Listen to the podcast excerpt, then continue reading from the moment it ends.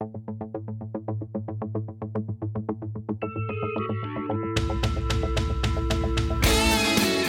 the New York State AFL CIO, I'm Darcy Wells, and this is Union Strong.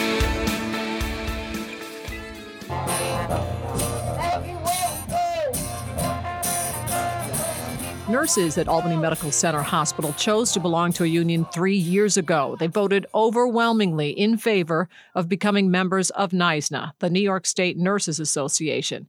NYSNA is the largest union and professional association for registered nurses with more than 40,000 members, and they're affiliated with the New York State AFL CIO. Is the president of NYSNA, the New York State Nurses Association, Judy Sheridan Gonzalez. Give it up. Thank you.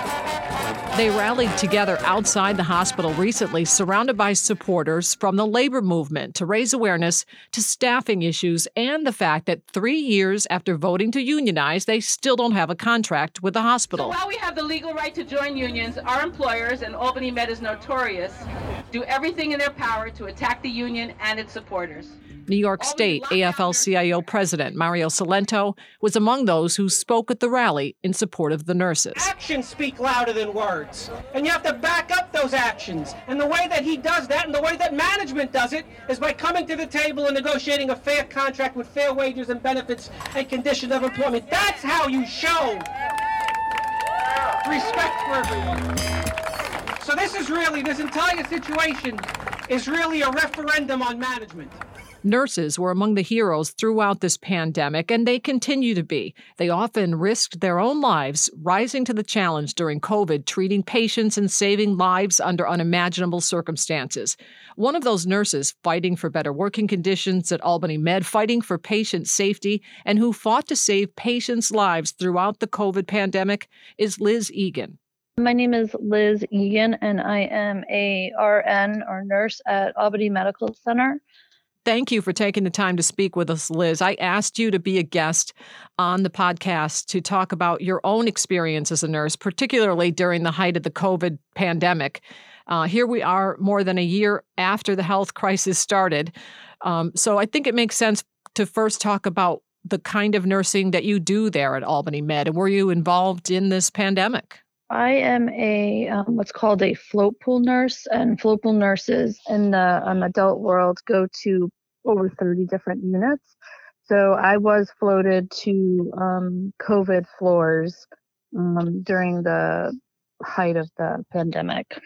And so when you reflect on what happened over this past year, what the what's the first thing that comes to mind if you're meeting someone for the first time and they say, you know, you say, "Yeah, I was a nurse at Albany. I am a nurse at Albany Med." What I'm sure they want to hear about what you endured. What comes to mind? Ultimately, it was terrifying. Um, I'm a, a mom also of young children, and I have a family, and you know, not knowing what we were kind of getting into and when trying to treat and take care of these patients, um, you know, not knowing what we were exposed, getting exposed to ourselves, but then also trying to uphold the nursing ethics that we were taught in nursing school and doing everything we can to save lives and take care of patients. You know, it was a lot of emotions. It was terrifying, emotional. I saw patients that didn't make it um, that I had. You know, they didn't die on my watch. They ended up going to ICU and passing away there. And that was heartbreaking um, because, you know, you wanted to see them walk out the door. So lots of emotions, um, lots of confusion. Uh, there was, you know, uh, the policies and the protocols around uh, PPE, uh, the availability of PPE um, was changing constantly. We were put in danger at times because masks were being washed and they shouldn't have been. And um, we were told not to take N95s at one point and instead reuse PAPRs and so lots of emotions, confusing at times, emotional, um, scary, um, and then joyous when you did get to discharge patients um, to go home after you know having COVID and stuff. Well, one of the things that comes to my mind is, you know, I can't imagine trying to care for someone, but you're also aware yourself of what you might be exposing yourself to. So, Oh, you know, how do you how did you handle that?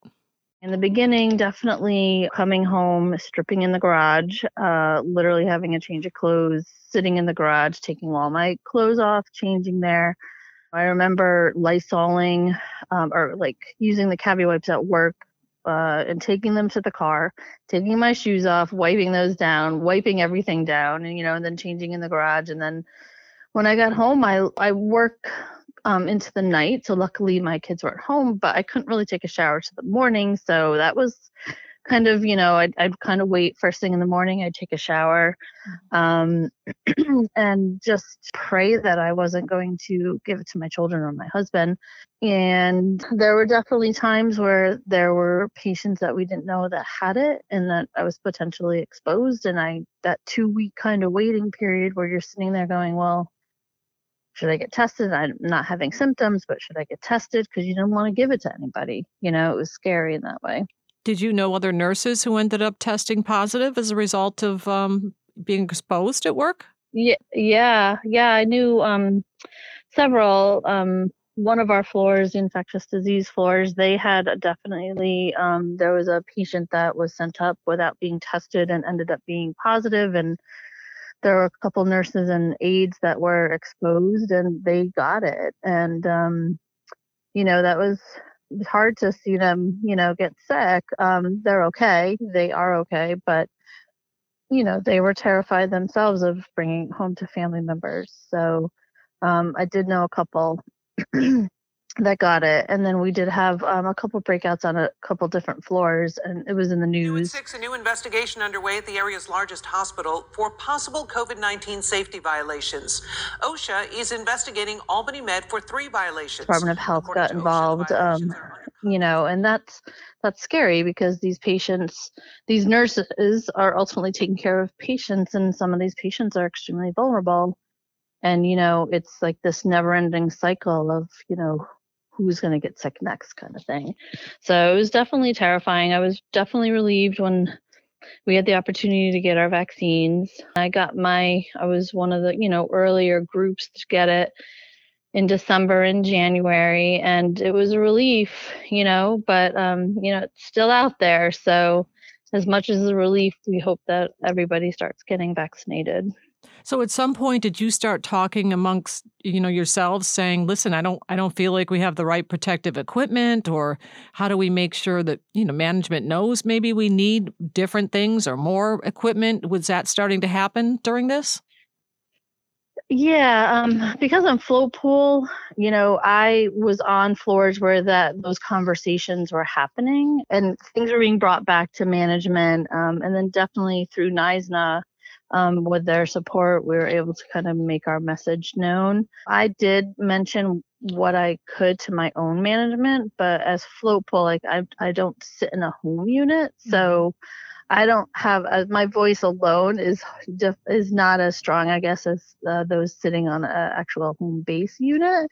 But there were definitely conversations being had, and um, definitely concerns being raised to management and proudly, um, there were some changes made, some really important changes made um, later on throughout the crisis where they, they no longer, um, you know, washed N95s. And then there was one night I was told when I was on a floor not to take an N95 because I would be reprimanded by you know the man uh, the manager the next day and um, that that changed you know with our collective voices and with the help of NYSNA, we, we were able to make that changes. And now you can take an N95 out of the storage unit without getting reprimanded. So collectively, we were able to make some changes for the better for our nurses to protect ourselves and also our community and our patients.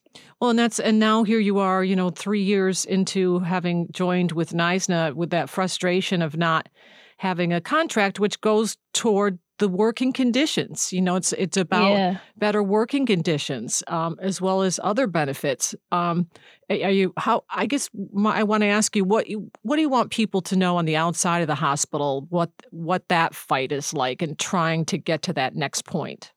To be 100% honest, I feel like um, at that hospital, it's frustrating and it's really hard, especially for the nurses that have been there a long time, to just hear them how frustrated they are. About 10 years ago, I was talking to a, a MP there, and he said it was amazing. They would get bonuses for not calling out and there'd be incentive pay and people nurses were paid well and it was a happy place and now it's just um it's really um it's it's changed a lot and for me you know i had no point of reference because i was kind of new Mm-hmm. but it's hard to hear those stories um and it's also hard to, um to hear that we're all heroes right but we we're not awarded a contract and right now the pay the issue seems to be over like pay is one one of the big issues Mhm. and it's from my perspective and i used to be a manager in a prior role it's it's really difficult to put a performance um, or a discretionary raise uh, on a nurse and so um, because my manager never sees me as a nurse Mm-hmm. she's in the float pool office. I'm on a unit. So how does my manager say, okay, well, I'm going to give you the 1.25 and then, okay, you have a potential for 1.75 and, oh, I think you're okay. You have no idea how how I am as a nurse. And and many of those managers, especially nurses that are working nights, they never see how these nurses perform. And so unless you have really specific like organizational goals to base that discretionary raise on, it's completely unfair to have a discretionary portion of a raise. So it's it's just frustrating um, because we do make that hospital go round. We keep that hospital going. Our patients love us. Our patients are frustrated for us that Mhm. there isn't a contract. Um, and um, you know, we just need people in the community to like put the pressure on Albany Med to help us get this contract because this contract is going to support the nurses as this hospital should, that then they are not. Right, and you made a good point. That's what we keep hearing about, right? With the, you know, the nurses are and were and still are heroes um, before this, and certainly we all saw what you have endured throughout this pandemic. So it's one thing to just say that, but yeah, I can imagine you don't feel very appreciated when you're sitting there, you know, three years out and still trying to to settle this Mhm. this contract. Um, I wonder if you'd be willing to share one other um, thing, and that is, Yeah. um, you know, you talked about trying to care for people and the the agony of seeing people not make it and and you know not knowing if you're being protected but you also for a long time couldn't even you know they're trying to see their their their families right and and Yeah. i mean dealing with that emotional part of it I, that must have been a tremendous uh, strain and a lot of pressure for you Yeah, and especially in the adult med-surg kind of world on on all of those units, it's a lot of elderly patients, right? And a lot of elderly patients were hit hard with COVID in the beginning because they're more vulnerable, um, you know. And um, not having the family members there made it really hard to communicate um, with some of them because some of them might have had dementia, um, hard of hearing. You know, you have masks on you have this PPE garb on, and you have a gentleman or you know a lovely little old lady who cannot hear to save them Oh, lives, gee. and you're trying to talk through a PAPR with a mask on. Um, and it made it really hard, and some of those patients were terrified. Um, and there were definitely days where I would just sit there and hold their hand for five minutes because they just had Mhm. no idea what was going on.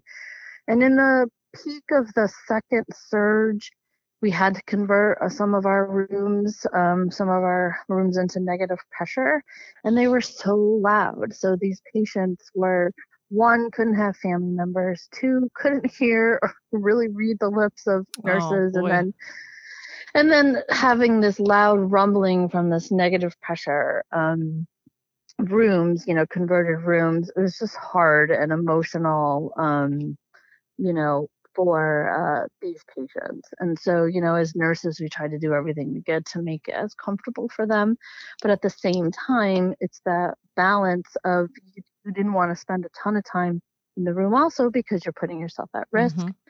for getting COVID. So it's it's it was really a delicate balance, and it was hard um, to really be the 100% nurse that you wanted to be for these patients. Well, Liz, let me wrap up by asking you this: yeah. as a as a healthcare professional yourself, and seeing where we are today with COVID, are you are you hopeful for our, our future with this uh, pandemic?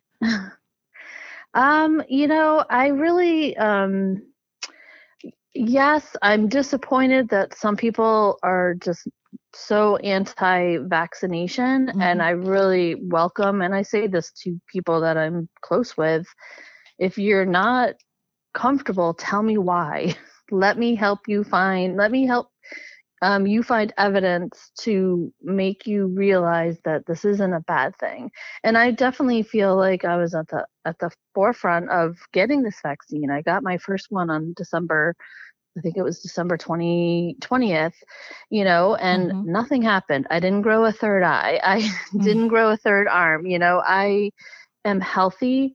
Um, I went and gave blood at the American Red Cross, and they did test my for like the antibodies, and it was reactive, meaning I had the antibodies but never had COVID. Mm-hmm. Um, and so I know I'm protected, and it's such a good feeling.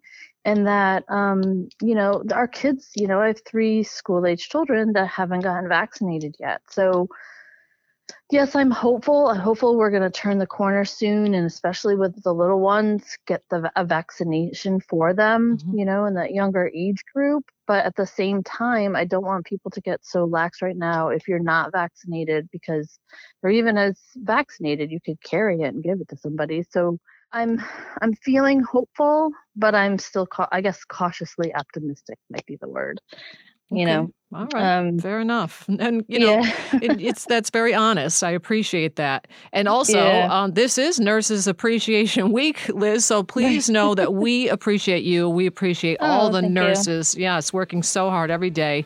The entire labor movement does. And um, and also thank you. I know you have a lot going on so thank you for being a yeah. guest on the podcast. Of course. Thank you so much Joining me now on the podcast is our digital director and the editor of the Union Strong podcast, Kevin Eitzman. Hi, Kevin. Hi, Darcy.